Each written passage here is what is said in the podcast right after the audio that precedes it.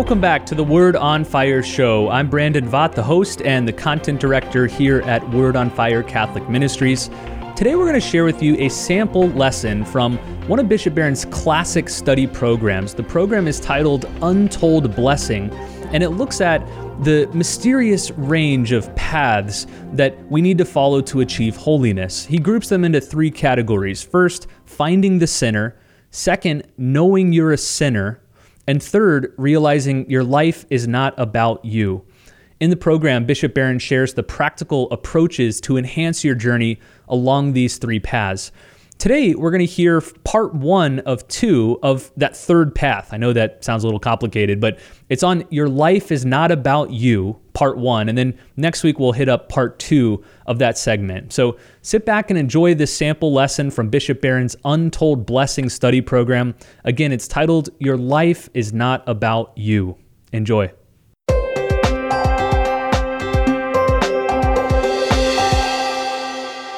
Now, path number three.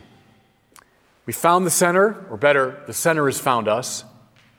In that light, we know we're sinners.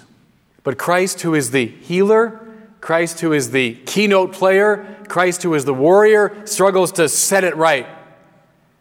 Now, we're ready for mission. We're gathered, we're healed, we're sent. Biblical religion is a mission religion. The ancient philosopher Plotinus said, The goal of the spiritual life is so to ascend this world, go beyond this world, so as to be alone with the alone. I'm united with God mystically. Well, whatever that is, it ain't biblical. In the Bible, when God appears, God speaks, God calls, he sends people. Moses is addressed from the burning bush. He hears God's name. Moses doesn't stay at the burning bush for the rest of his life because God says, Moses, I've got a job for you. My people are crying out in their oppression in Egypt. You go and liberate them.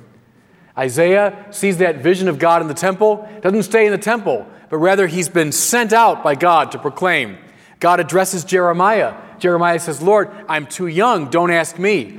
Don't say you're too young. I've got a job for you. Saul of Tarsus is knocked to the ground, and then he's sent. In the biblical religion, once we're called, healed, then we are sent out on a mission. I've summed this up now with this phrase Your life is not about you. It's your life. Yes, it is. Gift from God. But it's not about you.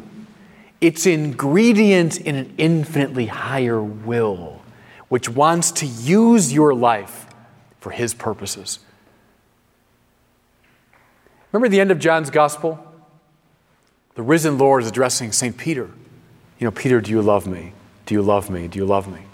Then he says this When you were young, you tied your own belt and you went where you wanted to go. But when you are an old man, somebody else will tie you up and take you where you do not want to go. That's the spiritual life. When we're young, okay, first half of life, we set the agenda. You know, my will, my projects, my plans, my hopes. Fair enough, okay. But, but, when you're an old man, in the second half of life, when you're ready to get serious, now someone else will tie you up that someone else is the Holy Spirit. The Holy Spirit will so invade your life, will so revolutionize your projects, your will, your plans, your hopes, that now you become a soldier in God's army. Now you become part of God's design. Your life, not about you. Rather, it's about the Lord God and the Lord God's desire for you. How about this from Paul to the Ephesians? There's a power already at work in you that can do infinitely more than you can ask or imagine. Now, that's putting it more positively, but the same idea. There's a power, God's power, the Holy Spirit, already at work in you that can do infinitely more than you can ask or imagine. Your plans, your hopes, your projects. And nothing compared to what God wants to accomplish through you. Paul's point learn how to surrender to it. Learn how to surrender to this power. A lot of path two is preparing you for path three. When you're healed, properly ordered, now you're ready to respond to mission. I mentioned Hans Urs von Balthasar earlier, one of my favorite contemporary theologians. He speaks of the theodrama. He was a musician, Balthasar, and he was a, a dramatist and a, a critic of drama. He loved the theater. The theodrama, what's that? That's the drama that God is writing, directing, producing. You got a role in it. We all do. In fact, everything in the cosmos has a role in it. Finding the role in God's drama for you, that's the pearl of great price. That's the treasure buried in the field. Jesus says, when you find that treasure buried in the field, sell everything else and buy it. That means sell your plans, your projects, your goals, your desires, so as to buy that. When you know what God wants to do with you and through you, that's everything. A pearl of great price. When you find it, sell everything you've got to buy it. Become part of the theo drama. What's the problem? The ego drama. Most of us are in the ego drama. That's the drama that is written by me, produced by me, and above all, starring me. the ego drama, what the ego wants, my projects, my plans, my purposes. How narrow your life becomes, how finely dull, how finely banal and flat your life becomes when you live in the ego drama. Because it's fascinating to you, see? You're like Satan, buried in the ice. Your kingdom precisely as big as your own ego. How rich and romantic and full your life becomes when you become ingredient in the theodrama. Here's a, a scene I love from uh, Man for All Seasons, the great play by Robert Bolt, made into a movie. I first saw the movie, of course, about St. Thomas More and all his struggles with Henry VIII and all that. I first saw it when I was 16, I think. I watch it every year on the Feast of Thomas More, June the 22nd, and I show it to my students here whenever I can. Um, it's a movie that just speaks so eloquently of the spiritual life.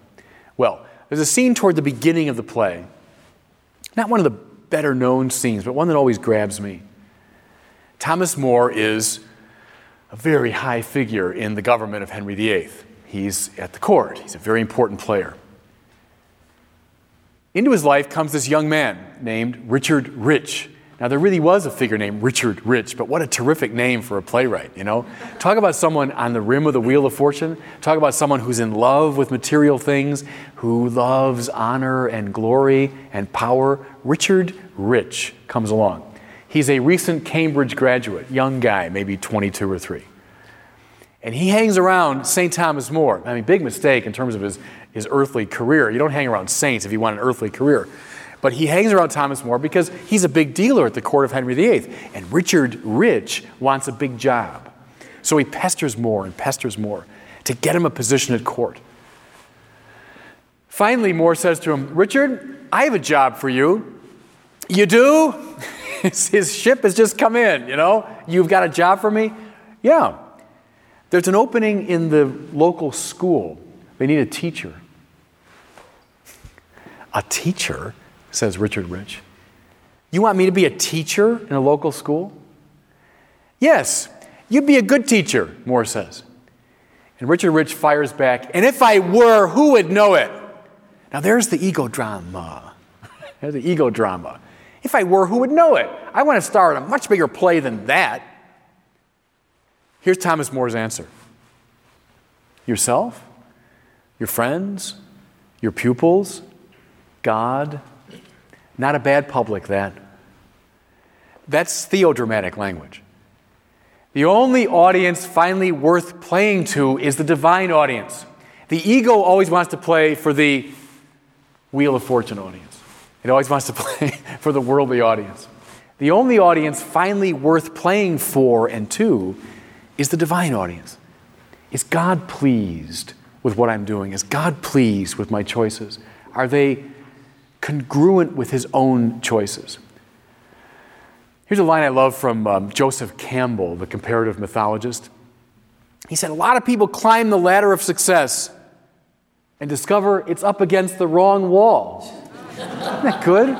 That's the story of a lot of our lives. I climb and climb and climb and do everything possible, but I discover that's not the wall God wanted me to climb. The real ladder was over there. That's God's ladder. I don't care how high you get on that one, it means nothing. It might be a tiny position here.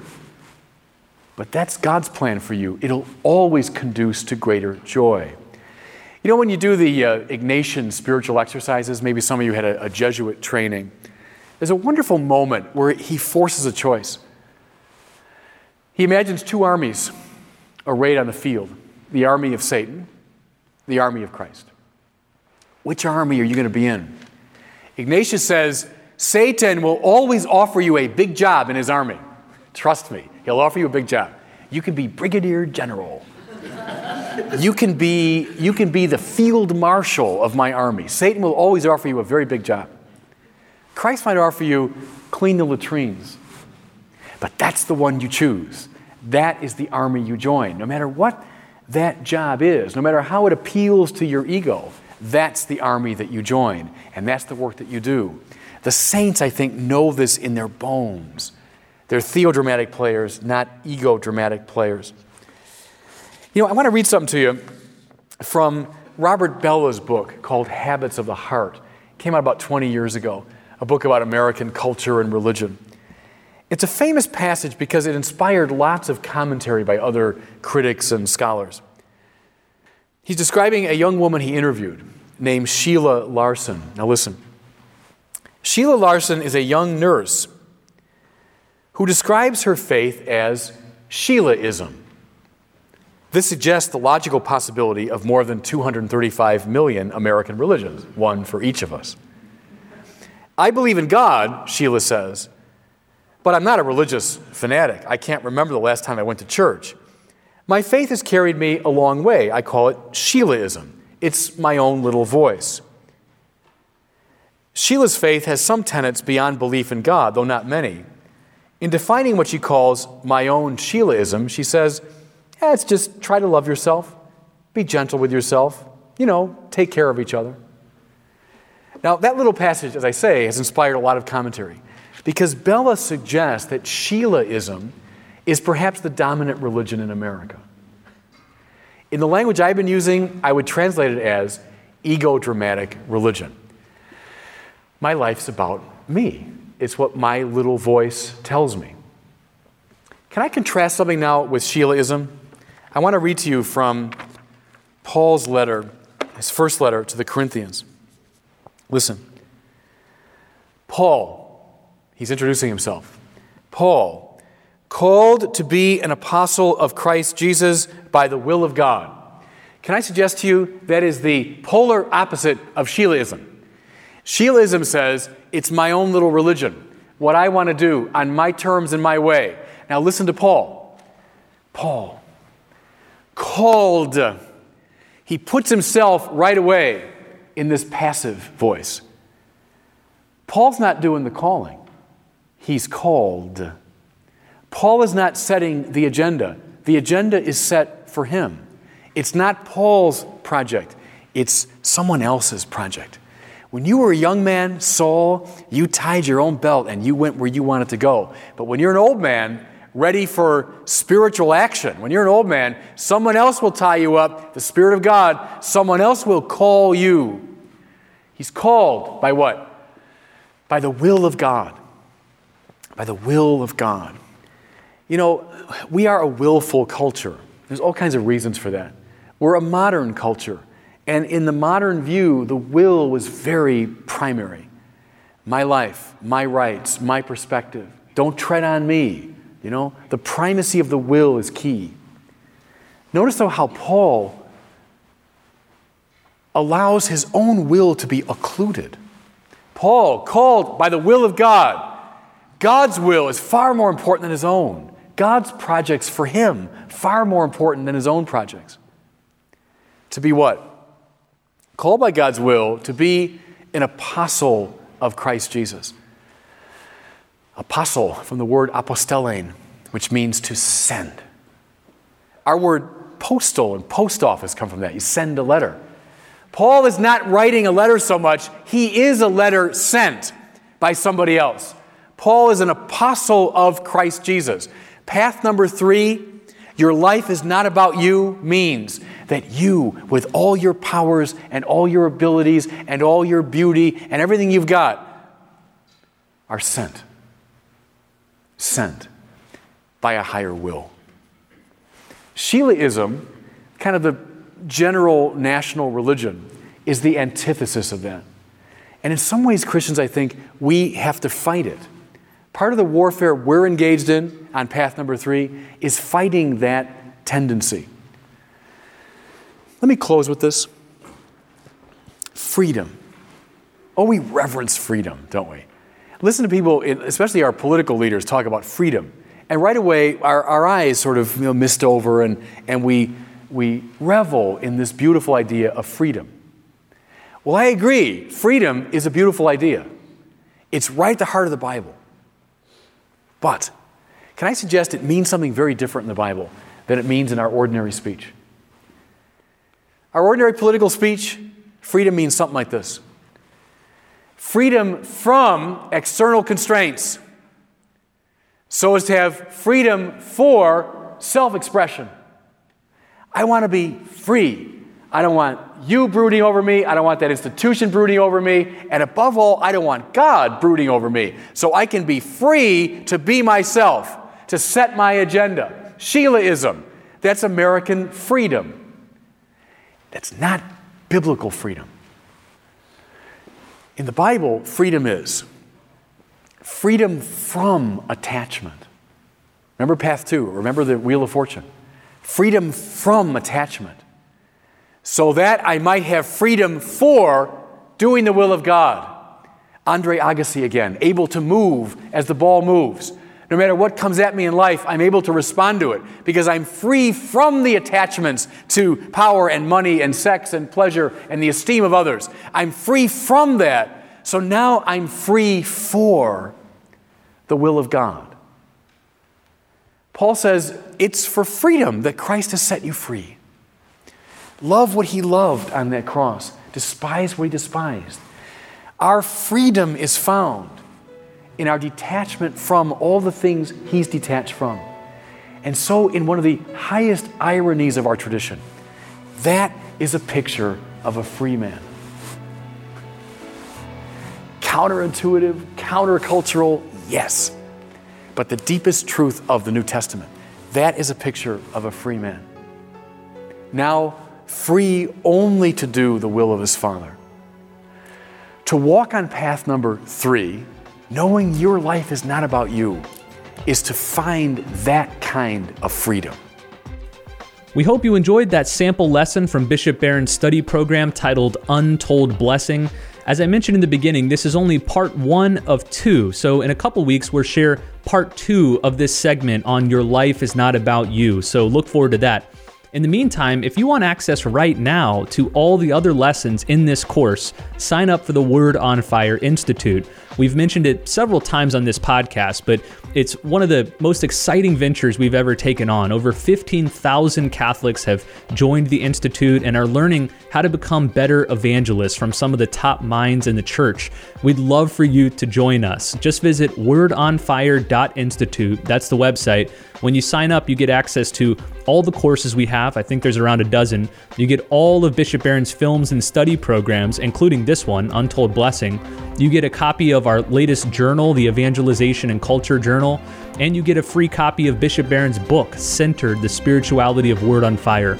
So there's no reason not to sign up. It's an amazing bargain, and we hope that you come on board and join these thousands and thousands of other Catholics today. Thanks so much for listening. We'll see you next week on the Word on Fire show.